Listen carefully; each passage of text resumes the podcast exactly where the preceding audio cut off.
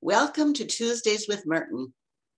My name is Teresa Sandock. I'm a Servite sister and a member of the Tuesdays with Merton Planning Committee, along with Daniel Horan and Alan Kolp. Dan is a Franciscan friar and director of the Center for Spirituality at St. Mary's College in Notre Dame, Indiana. Alan is a professor of religion and holder of the chair in faith and life at Baldwin Wallace University and he also serves on the board of the International Thomas Merton Society. Tuesdays with Merton is co-sponsored by the International Thomas Merton Society and the Center for Spirituality at St. Mary's College. The webinars are aired on the second Tuesday of each month. You may post questions in the chat at any time during this webinar. Please send your questions to Alan Kolp. Please also note that we are recording this webinar. It will be available on YouTube and as a podcast soon after the live event. And now it is my pleasure to introduce to you Dr. Gregory K. Hillis. Greg is a professor of theology and religious studies at Bellarmine University in Louisville, Kentucky. He joined the faculty in 2008 after completing his PhD in the Department of Religious Studies at McMaster University in Hamilton, Ontario. His doctoral research was on early Christian theology with a particular focus on St. Cyril of Alexandria. He has published a number of academic articles on Cyril's theology and the introduction to a new translation of Cyril's Glaphyra, published by Catholic University of America Press. In the last few years, Greg has turned his attention to the life and writings of Thomas Merton. In addition to teaching a popular undergraduate course on Merton, he has published articles on Merton's life and thought and lectured widely on Merton's theology. His recent book on Merton, published by Liturgical Press, is titled Man of Dialogue, Thomas Merton's Catholic Identity. In 2019, Greg was awarded the Wilson W. Wyatt Faculty Fellowship for Excellence in Teaching and Scholarship at Bellarmine University. And in 2021, he was recognized as the Sister Pat Lohman Student Advocate of the Year by Bellarmine students. Here now is Dr. Gregory Hillis speaking on What Does Thomas Merton Have to Tell Us About Catholic Identity? Thank you very much for that uh, and for that uh, introduction. And thank you for the in invitation to be with you all. Um, I understand that it's um, traditional for the speaker to offer a prayer at the beginning of this, and I thought that uh, now would be a, a particularly um, good time to uh, read through Merton's prayer for peace, which was read at the in the House of Representatives on April 12, 1962. Um, given uh, the circumstances that we currently find ourselves in uh, with Russia and Ukraine uh, uh, as well as conflict found elsewhere, I thought this was an apt prayer to pray. Almighty and merciful God, Father of all people, creator and ruler of the universe, Lord of history, whose designs are inscrutable, whose glory is without blemish, whose compassion for the errors of people is inexhaustible. In your will is our peace. Mercifully hear this prayer, which rises to you from the tumult and desperation of a world in which you are forgotten in which your name is not invoked, your laws are derided, and your presence is ignored. Because we do not know you, we have no peace. From the heart of an eternal silence, you have watched the rise of empires and seen the smoke of their downfall. You have seen Egypt, Assyria, Babylon, Greece, and Rome, once powerful, carried away like sand in the wind. You have witnessed the impious fury of 10,000 fratricidal wars in which great powers have torn whole continents to shreds in the name of peace and justice. And now our nation itself stands in imminent danger of a war the like of which has never been seen. This nation, dedicated to freedom, not to power, has obtained through freedom a power it did not desire. And seeking by that power to defend its freedom, it is enslaved by the process and policies of power. Must we wage a war we do not desire, a war that can do us no good, and which our very hatred of war forces us to prepare? A day of ominous decision has now dawned on this free nation. Armed with the titanic weapon and convinced of our own right, we face a powerful adversary armed with the same weapon, equally convinced that he is right. In this moment of destiny, this moment we never foresaw, we cannot afford to fail. Our choice of peace or war may decide our judgment and publish it in an eternal record. In this fatal moment of choice, in which we might begin the patient architecture of peace, we may also take the last step across the rim of chaos. Save us then from our obsessions. Open our eyes, dissipate confusions, teach us to understand ourselves and our adversary. Let us never forget that sins against the law of love are punished by loss of faith, and those without faith stop at no crime to achieve their ends. Help us to be masters of the weapons that threaten to master us. Help us to use our science for peace and plenty, not for war and destruction. Show us how to use atomic power to bless our children's children, not to blight them. Save us from the compulsion to follow adver- our adversaries in all that we must hate, most hate, confirming them in their hatred and suspicion of us. Resolve our inner contradictions, which now grow beyond belief and beyond bearing. They are at once a torment and a blessing, for if you had not left us the light of conscience, we would not have to endure them. Teach us to be long suffering in anguish and insecurity. Teach us to wait and trust. Grant light, grant strength and patience to all who work for peace. To this Congress, our president, our military forces, and our adversaries, grant us prudence in proportion to our power, wisdom in proportion to our science, humaneness in proportion to our wealth and might, and bless our earnest will to help all races and people to travel in friendship with us along the road to justice, liberty, and lasting peace.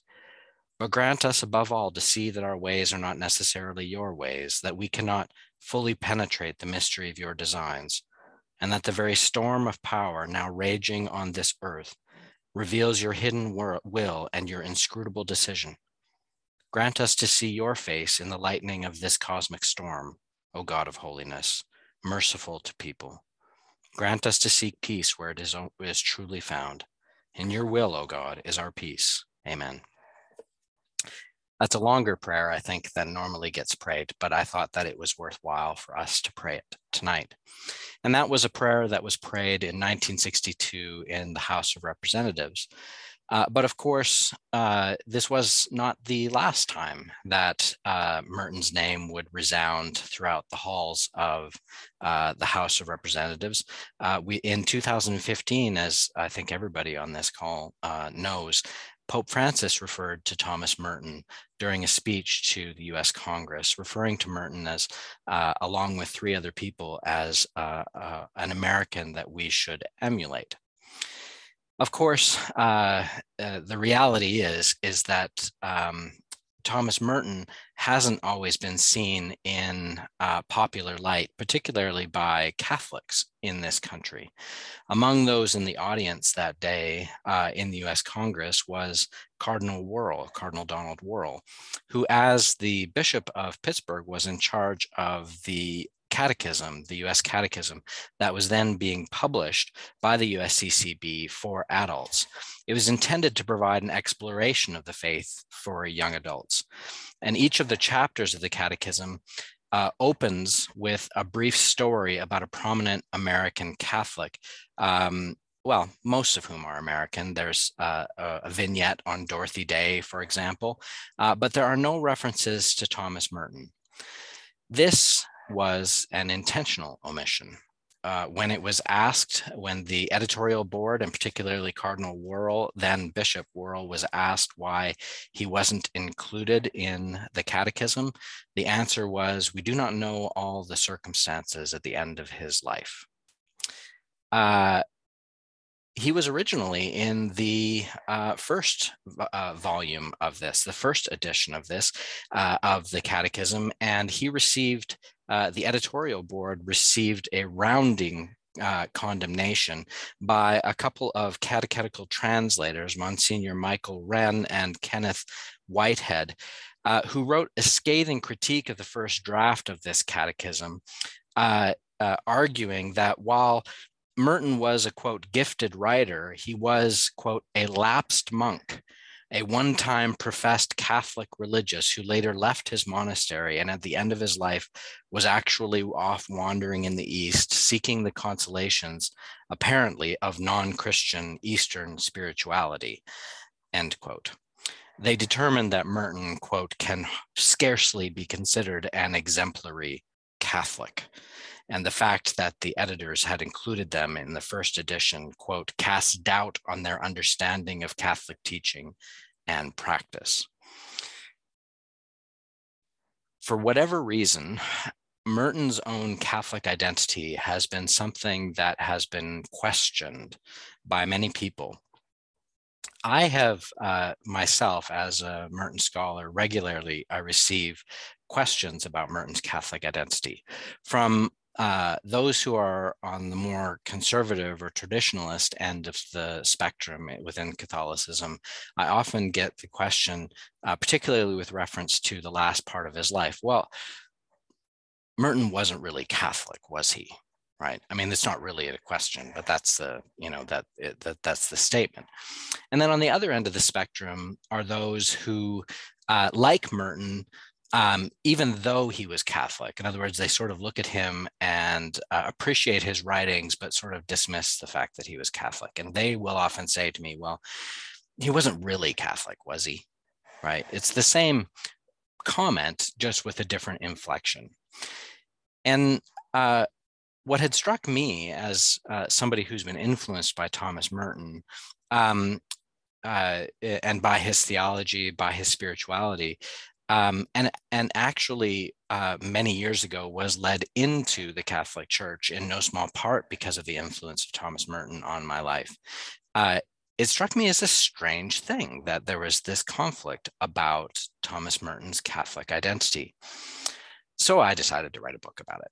Um, and that's the the topic of my book, which came out uh, last November. Um, Man of Dialogue: Thomas Merton's Catholic Identity. Uh, what I seek to do in the book is to address um, how Merton understood himself to be uh, Catholic. What, what, what, how did he understand his own identity as a Catholic, uh, as a Catholic priest, and as a Catholic monk? Moreover, what I wanted to do was to um, uh, address questions about why he was so willing to engage in dialogue with um, uh, other Christian traditions, why he was willing to engage in ecumenical dialogue, uh, but also why he was so willing to engage in interreligious dialogue and why he saw that as being so paramount. Um, and so that's the subject of, uh, of my book. And so what I here, here's what I plan on doing is just talking a little bit about uh, what I endeavored to do in the book, um, how I endeavored to do it, uh, in the various chapters that I write.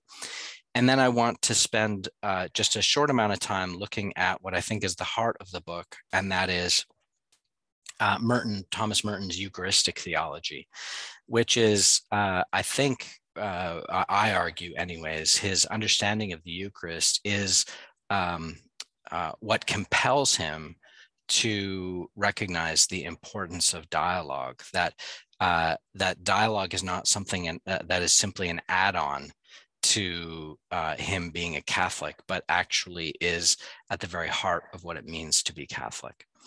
Um, and then what I thought I would do is I would read for you, I would finish by reading for you a couple pages uh, uh, from the book in which I um, talk about um, Pope Francis's uh, encyclical Fratelli Tutti um, and relate it to what I think uh, Thomas Merton is all about. So in the book, um, I I go over Merton's life and his thought essentially chronologically. So in the first chapter, I look at um, uh, Thomas Merton, the convert.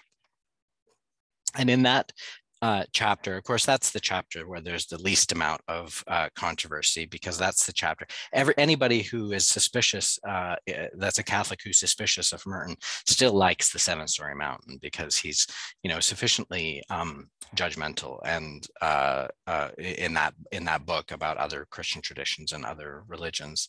Um, uh, but he also outlines what was it that compelled him to become uh, a Roman Catholic? Uh, what was it that compelled him to uh, uh, become a monk in a Trappist monastery? And the, the, there are obviously a number of different things that compelled him. Of course, his reading of Etienne Gilson, his uh, the influence of Jacques Maritain's writing, um, but and also the influence of um, Brahmachari, who was so important, the, the Hindu monk who was so important in leading Merton to read uh, figures like Augustine and Thomas à Kempis. But the, the, the theme that pops up continually in the Seven Storey Mountain, as well as in his journals when it comes to uh, his attraction to the Catholic faith, is the Eucharist. Um, when he goes into uh, Corpus Christi uh, parish and attends Mass for the first time, um, he finds that experience uh, overwhelming in um, in the most positive way. He is transformed by um, the the way in which the people who are there for the mass are united with each other um, in prayer. That there is a, a, diversity of people who are united with each other in prayer. There's diversity of people in terms of uh, class, in terms of race, um, in terms of age, and uh, Merton is impressed by that. And it and we find that uh, in the Seven Storey Mountain, uh, he is continually talking about the beauty uh, and and the, the the transformative capabilities of the Eucharist. In the second chapter, I look at Merton the priest, and I look specifically at uh, his um, uh, road to ordination. Of course, we know in the Seven Storey Mountain that uh, for a while there, he really didn't feel that he was called to the priesthood. Um, and yet, uh, when he finally enters the monastery and it's clear that he is uh, on the road towards ordination, um, there's an incredible relief that he experiences. Um, and uh, the way in which he describes, particularly in his private journals, that journey towards the priesthood, and then the way in which he talks about the importance of his own priesthood right up until the end of his life, and the centrality that the Eucharist, that daily celebration of the Eucharist has for him as a Catholic priest, is really profound. Um, uh, he's exuberant in his journals when describing um, being ordained as a priest, and he's exuberant because of what he understands to be the um, uh, the the uh, the the the wonderful calling that he has to work for uh, the unity of all people. He remarks in a letter to um, Jacques Maritain that at the time of the liturgy, when he's called to pray for all of his friends, that he spends an incredible amount of time there praying for all those and uniting himself spiritually with all those for whom he's offering the Mass. Um, he uh, uh, that that particular chapter uh, I just emphasize uh, over and over again um, the continual references to uh, the importance of the Eucharist in Thomas Merton's own life as a monk, um, and particularly as a priest. In the third chapter, I look at Merton as um, novice master. Uh, he was novice master at the Abbey of Gethsemani for 10 years.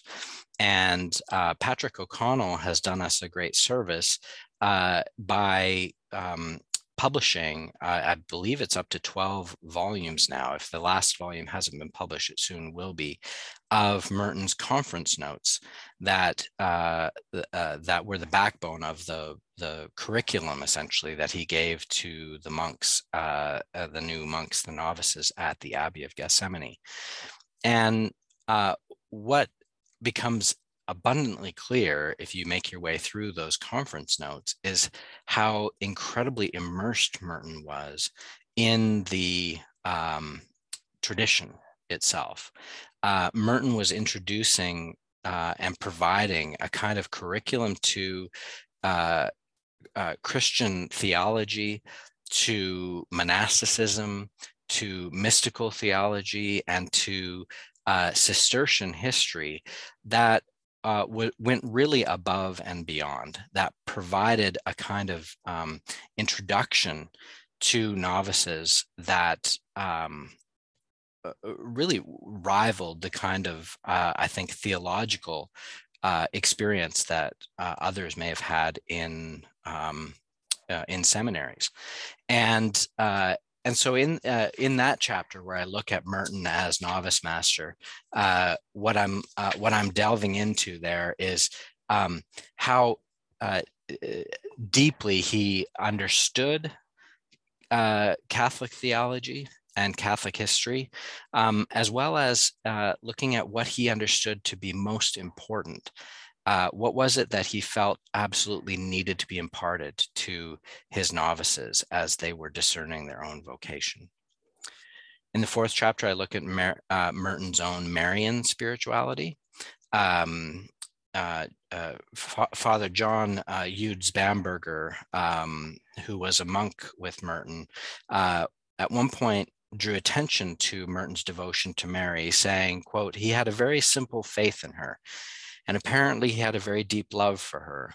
It wasn't sentimental at all, very theological and so on, but it was very real.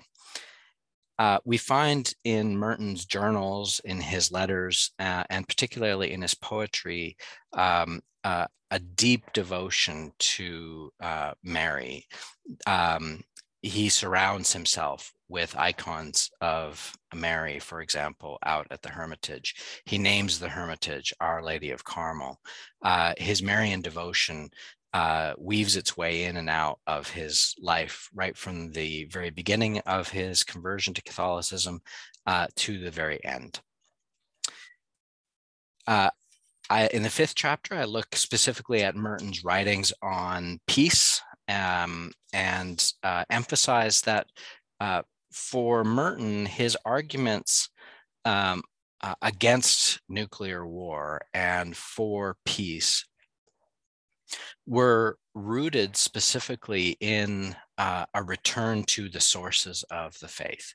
Uh, and Merton is quite explicit about that in his anti war writings, that he wants to bring his fellow Catholics, many of whom are calling, including bishops, are calling for a first strike against Russia, a first nuclear strike against Russia. Uh, he wants them to understand uh, what it is that the tradition actually has to say about war, uh, and what it is in particular that the the papal magisterium of the 20th century has to say about nuclear war. And uh, so Merton goes all the way back to the New Testament, uh, looking at the example of Jesus, looking at the example of um, the apostles, and then looking at the example of early Christians who chose uh, martyrdom uh, rather than uh, choosing to fight. He was not uh, a pacifist. Uh, he was a pacifist in practice, but not in theory. He was somebody who understood and supported the just war tradition. But for Merton, um, weapons of mass destruction changed the equation completely. And he uh, came to argue, in fact, that a just war, the just war tradition, really no longer applies in a world uh, of uh, that contains nuclear weapons um, and, and, the possibility of nuclear war, um, and and therefore on the basis of not only the tradition of the church itself, uh, its early tradition, but also what uh, popes from uh, Pope Pius XI right up to Pope uh, Paul VI have had to say about nuclear weapons that. Um, essentially, it led him to argue uh, that we need to uh, outlaw war, that we uh, that war needs to be something that is abolished. But that's an argument that he makes theologically.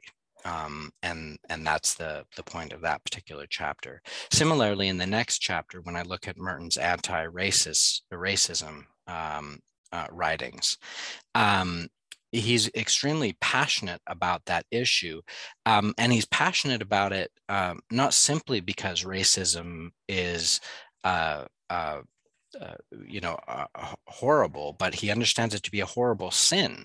That is he understands racism through a theological lens uh, recognizing that in particular when one takes the incarnation seriously, the incarnation of God to become a human being, uh, as well as when one takes the Eucharist seriously, that um, uh, that the Eucharist is the manifestation of God's overwhelming love for us, uh, regardless of race, uh, nationality, or any other ways in which we divide ourselves from one another. Uh, that racism is itself um, uh, uh, a, a, a, such a grievous sin that he felt called to write against it. Um, and he brings his theological acumen into that argument. The seventh chapter, uh, I wasn't going to write, um, but uh, then uh, uh, Garry Wills uh, convinced me to do so, not personally, but through an article that he wrote in Harper's Magazine um, in which it was quite a critical argument uh, in, I believe it was April 2019, a critical argument against Thomas Merton as a sort of pseudo monk. And he brings up Merton's relationship with um, uh, M, the nurse uh, here in Louisville. And so uh, that chapter, I look at that particular relationship. My goal in that chapter is not to defend Merton. Um, uh, or to defend that relationship, uh, but rather to place it in context. And in particular, one of the key arguments that I make there is that it's uh, quite significant that Merton, who who knew very well that his journals were going to be published, uh, uh, allowed uh, intentionally kept all the references to his relationship within his journal, that it, it manifests a kind of humility and a willingness to be known um, that I think is exemplary. And that's the, the point that I wanted to make in that chapter. Uh, in the concluding chapter, I look at Merton's own interreligious uh, dialogue, particularly in the last few years of his life, and particularly in the last few months of his life in Asia. Um, uh, contrary to those rumors that uh, one uh, continues to hear bandied about on Catholic Twitter and elsewhere that Merton had gone to Asia to convert to Buddhism. His letters and his private journals uh, give a much, much different story. Uh, and that's what I look at there. But it's in the eighth chapter that uh, that really the heart of my argument, uh, I think, is to be found, and it's this that I want us to spend. I want to spend just a few minutes on and that is Merton's Eucharistic theology. So I, I, I mentioned that when I look at uh, when I looked at Merton's um, uh, priesthood uh, in, in, the second chapter, I, I, I delve into um, what it uh, what the Eucharist meant for him in terms of um, uh, how he would so regularly turn to it in moments of need, that he would, uh, with Catholic and non Catholic correspondents alike, uh, let them know that he was going to say Mass for them.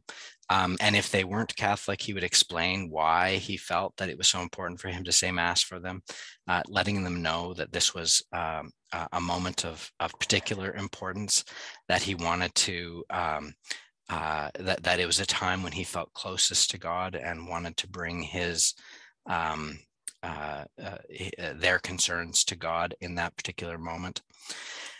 But for Merton, he understands uh, uh, the Eucharist itself as a sacrament of love.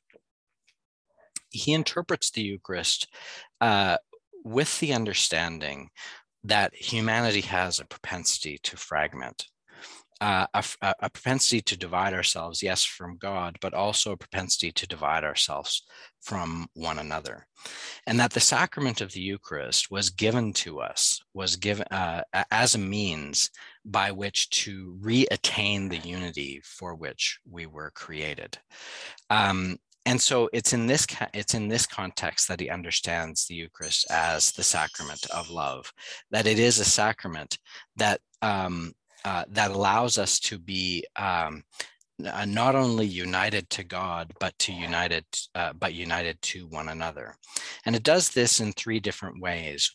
One is, is it reveals to us for Merton's from Merton's perspective, uh, it reveals to us that God is uh, uh, primarily a God of love, that God uh, views each and every one of us uh, through the uh, through eyes of an all-consuming and utterly generous love. Moreover,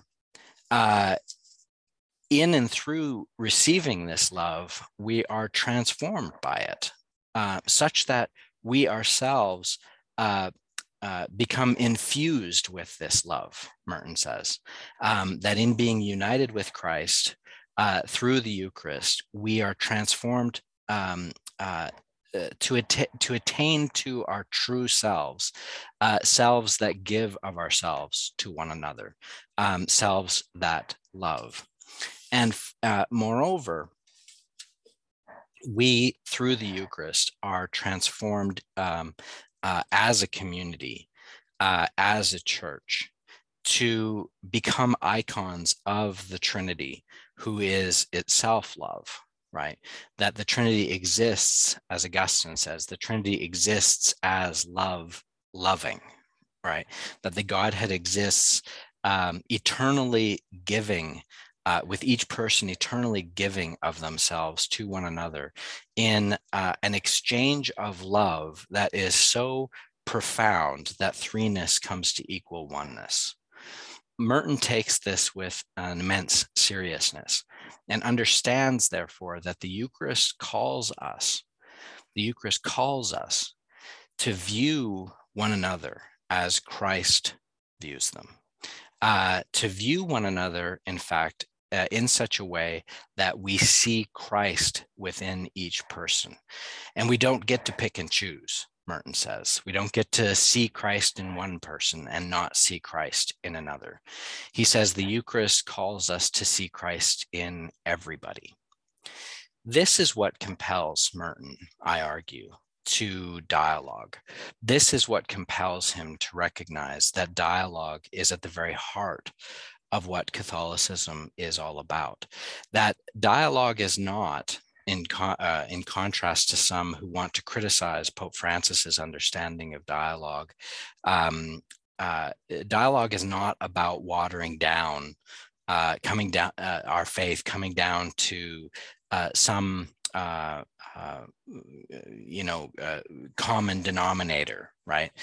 Dialogue rather is an orientation towards the other, an orientation that is rooted in a love that uh, sees Christ in the other, even when they can't see Christ within us. Um, this is what compels him to engage in dialogue with, uh, uh, in ecumenical dialogue, um, to try and uh, transcend the differences that uh, have emerged uh, between ourselves uh, in the Christian tradition. But this is also what compels him to engage in dialogue with uh, uh, with Buddhists, with Hindus, with Muslims. Uh, this is what, uh, and with Jews, this is what compels him to uh, um, endeavor to see others as God sees them. In other words, what I argue is that um, uh, to be Catholic is in fact to be called to dialogue, uh, to uh, a Catholicism that is insular, uh, a Catholicism that is judgmental, and a Catholicism that refuses to engage others is in fact an aberration of what the church is called to be. Uh, the church, the church is called through the Eucharist to um, engage with the world uh, engage with others and to do so from the standpoint of love to do so on the ground of love. As Merton says in Conjectures of a Guilty Bystander, he says, he does, I'm paraphrasing here, but he says, why is it that so many people are so wary about engaging in dialogue, right? Uh, uh, why, would, why would we feel so um, uh, cagey about engaging in dialogue when uh, the very ground on which we are engaging in dialogue is the ground of love, uh, ground that is uh, thoroughly Christian ground. And he ends the particular entry here in Conjectures of a Guilty Bystander by saying, if we're wary of dialogue, is it because, is it because we are perhaps not thoroughly Christian enough, right? Um, so the the dialogue uh, for me is uh, uh, one of the most important messages that Thomas Merton has for our present day circumstances. Uh, it, it's an, it's a message that we need to hear within the church. Those of us who are Catholic, um, those of us who are Catholic, those of us who aren't Catholic and are looking into the Catholic Church are probably wondering what the hell is going on, uh, because we aren't getting along, we aren't engaging in dialogue with one another, we aren't manifesting any kind of unity with one another. Um, but it's also important in our political circumstances, uh, not just in terms of what's going on in our um, uh, uh, halls of power uh, in our in our cities, our states, and Washington, uh, but also what's going on uh, worldwide. Merton's conception of dialogue is, I think, absolutely vital and needs to be talked about in more detail.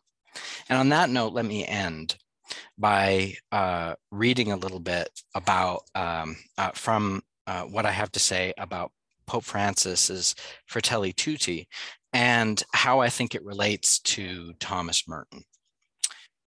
On October 3rd, 2020, the vigil for the feast day of St. Francis of Assisi, Pope Francis signed his social encyclical, Fratelli Tutti. Written and published in the midst of the COVID 19 pandemic, this document focuses on the imperative of love and openness to others in a world that appears to be fracturing. Pope Francis begins the encyclical by bringing up the example of St. Francis of Assisi, specifically pointing to an episode in his life when he visited the Sultan. Quote, Francis went to meet the Sultan with the same attitude that he instilled in his disciples. If they found themselves among the Saracens and other non believers, Without renouncing their identity, they were not to engage in arguments or disputes, but to be subject to every human creature for God's sake. The Pope praised his namesake for his, quote, openness of heart, which knew no bounds and transcended differences of origin, nationality, color, or religion. As I read the Pope's description of St. Francis, I could not help but think that Thomas Merton also exemplified precisely this kind of openness of heart, an openness that was firmly rooted in his own Catholic identity rather than opposed to it. There are those who are attracted to the early Merton of the Seven Storey Mountain and its account of a man and a monk who portrayed Catholicism in glowing terms, depicted other religions and Christian traditions somewhat judgment, judgmentally, and described his entrance into the Abbey of Gethsemani as an escape from the influences of an evil and pernicious world. Many of those attracted to the early Merton are wary of the later Merton, who dove headlong into interreligious and ecumenical dialogue and who opened himself up to a world that he had previously rejected. But as I endeavor to demonstrate in my book, the transformation of the early, more insular Merton to a monk open to the world and to others did not involve repudiation of Catholic tradition, but rather a deepening understanding of and engagement with it.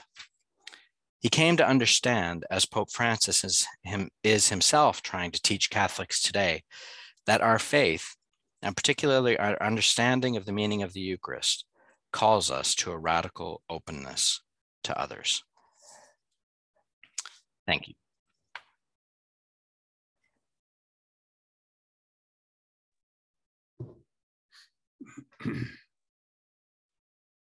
Well, thank you, Greg. That was a a very engaging and uh, enlightening trip through your book. You gave the cliff notes to all the folks who haven't read it. So kudos to you and, and to do it with brevity and clarity, no small thing.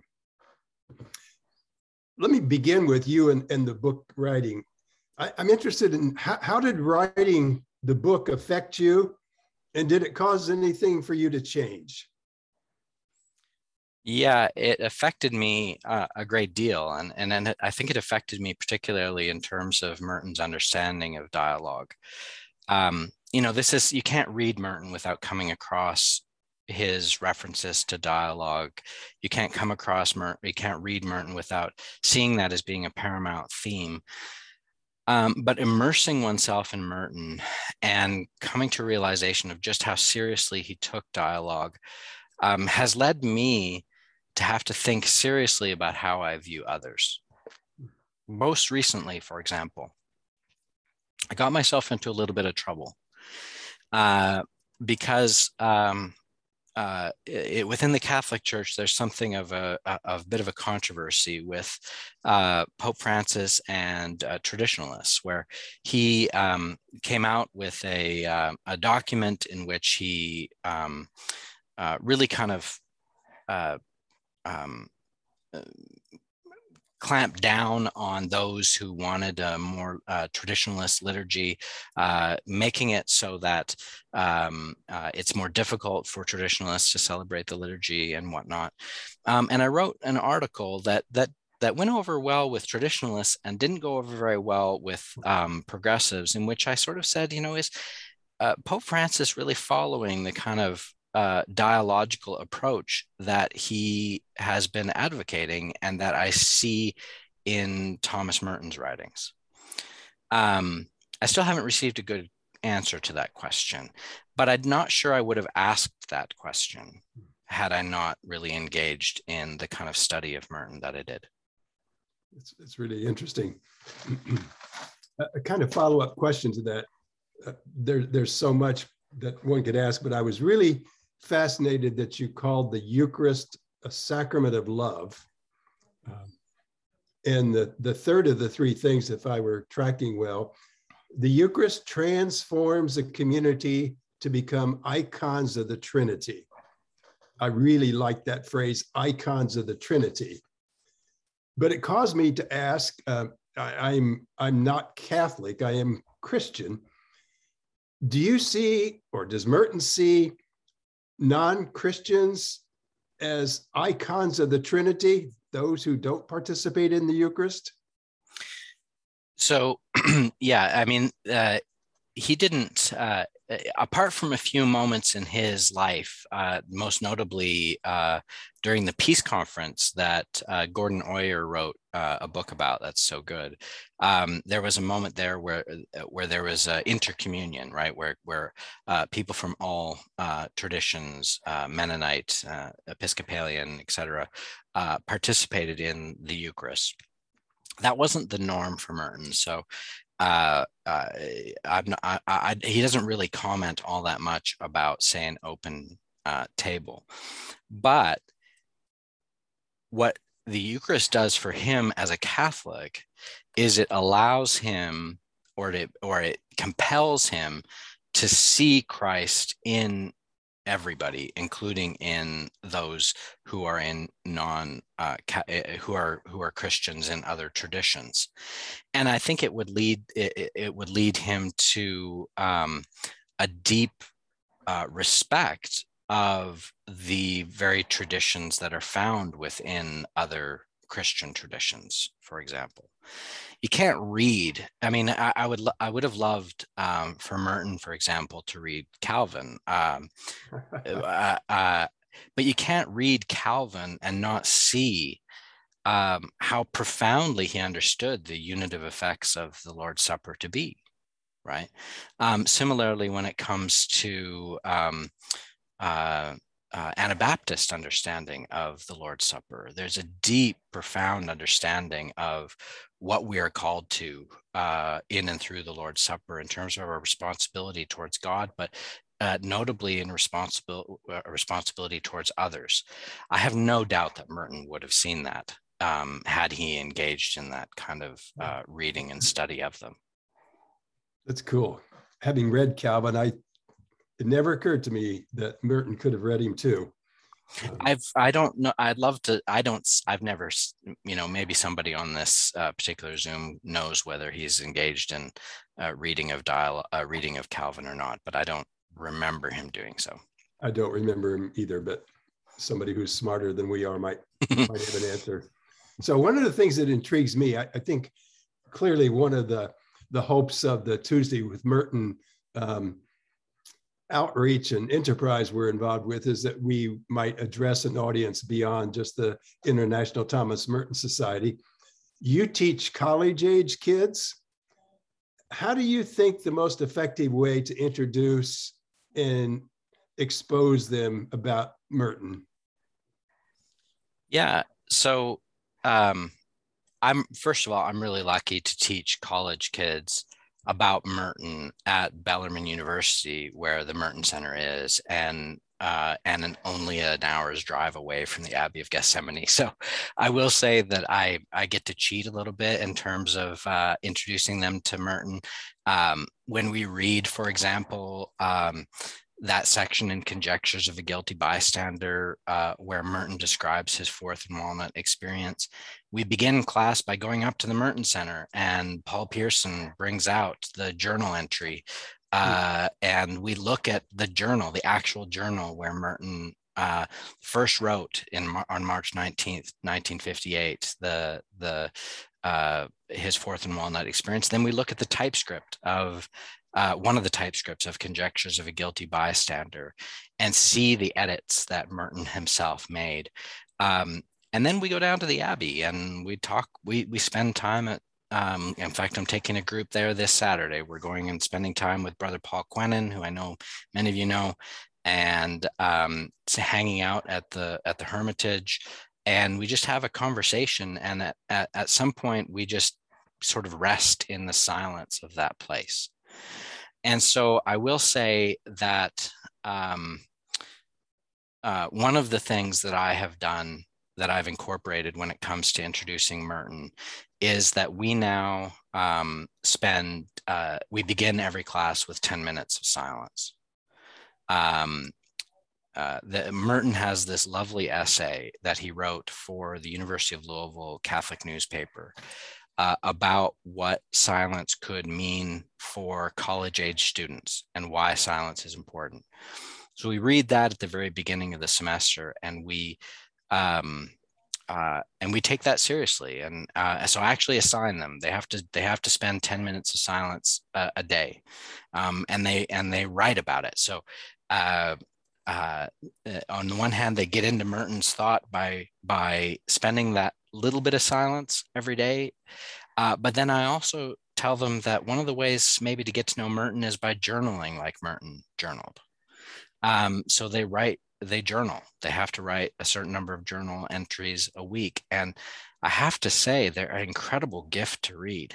Um, they, they take it uh, very seriously.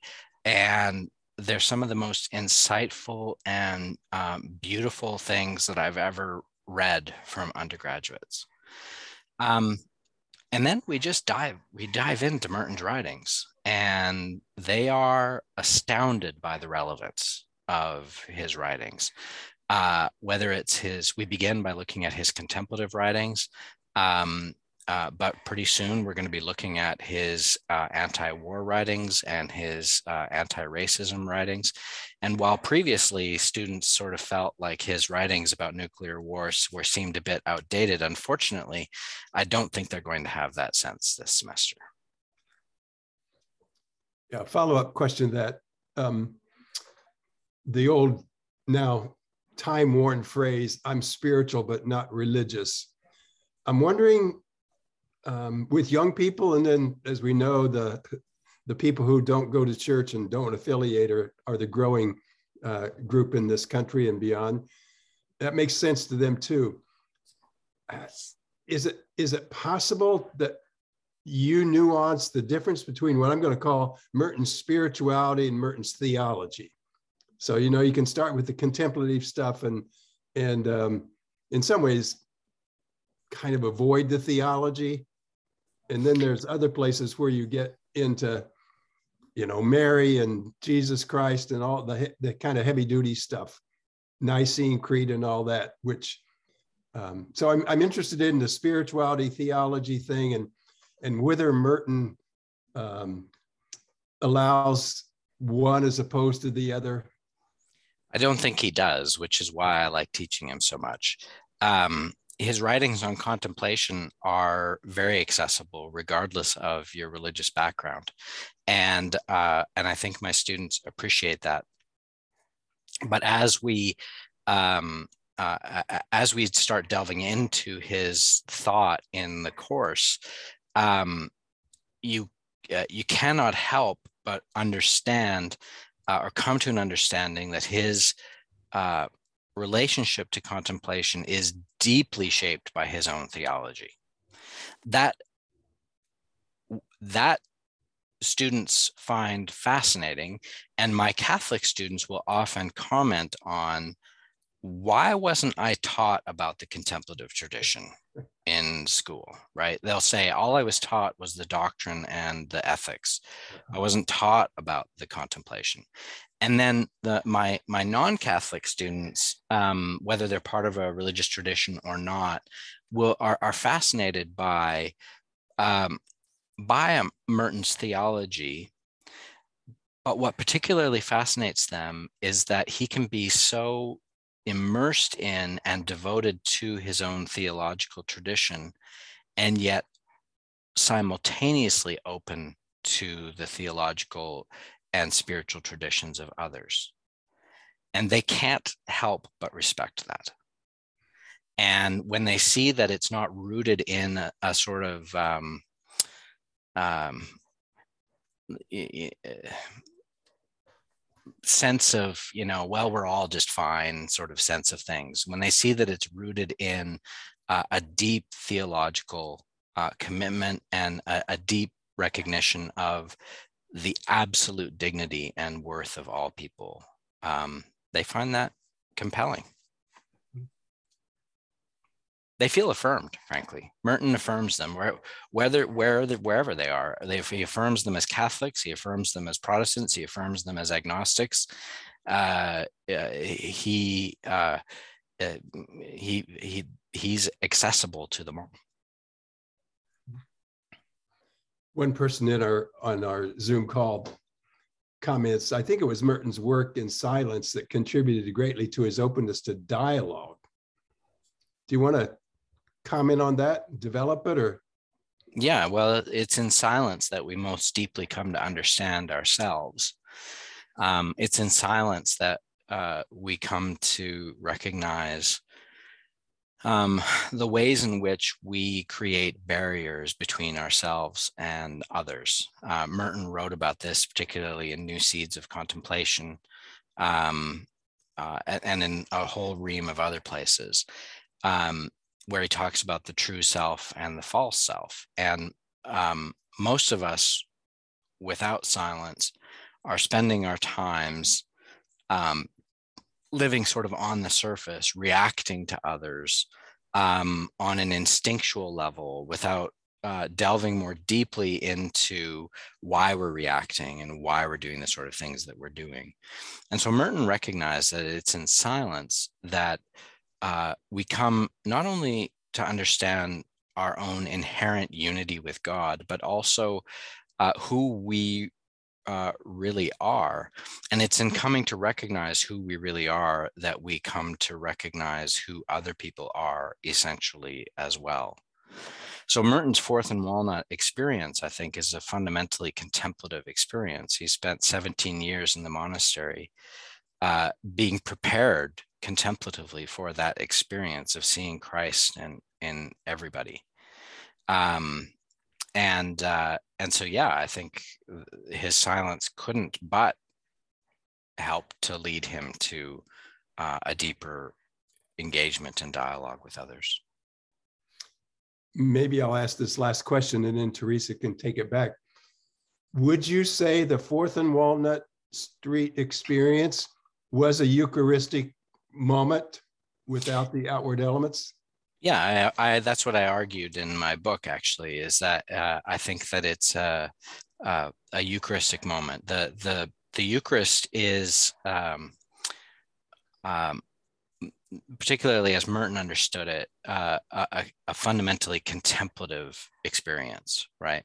Um, and uh, and in it, if we take it seriously, I mean, there are lots of times when I'm at mass and I'm barely paying attention, and you know, uh, you know that, that I, I, was telling my students yesterday that I was at two masses over the weekend because I was with a group, and uh, I think in one of the masses I was barely staying awake, and then the other one, you know, my mind was thinking about other things. But if if we can be contemplatively aware of what's going on, um, uh, we become uh, we can be overwhelmed by that sense of divine love for us and for others. Uh, that that compels us to be open to one another. Uh, so yeah i do think the fourth walnut experience was a, a eucharistic one.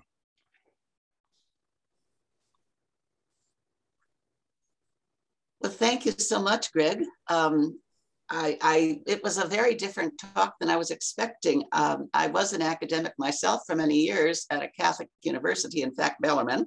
And I remember the innumerable discussions about Catholic identity, and none of them started with dialogue. And I think you have some, a great contribution to make to that conversation uh, in, the, in Catholic higher education. Um, I want to thank Father Dan Horan and the Spiritual, Spirituality Center at St. Mary's College for providing the Zoom platform and technical support for Tuesdays with Merton. And Alan Kolp for, as usual, so skillfully moderating the questions. Uh, Bob Grip, who posts the webinars on YouTube. Mark Meade, who makes them available as podcasts and all of you for joining us today and for continuing to spread the good word about Tuesdays with Merton. We are very grateful for your support. You can find links to the recordings of previous webinars at merton.org slash ITMS. There you will also find information about the International Thomas Merton Society. If you are not already a member, we invite you to consider joining. And we also welcome donations to help underwrite Tuesdays with Merton. Registration is now open for next month's webinar. Lifelong Mississippi resident, Professor Deborah Kehoe will speak on Thomas Merton and Southern Writing. To register, go to merton.org slash ITMS. And so for now, goodbye, stay safe, and we look forward to seeing you in April.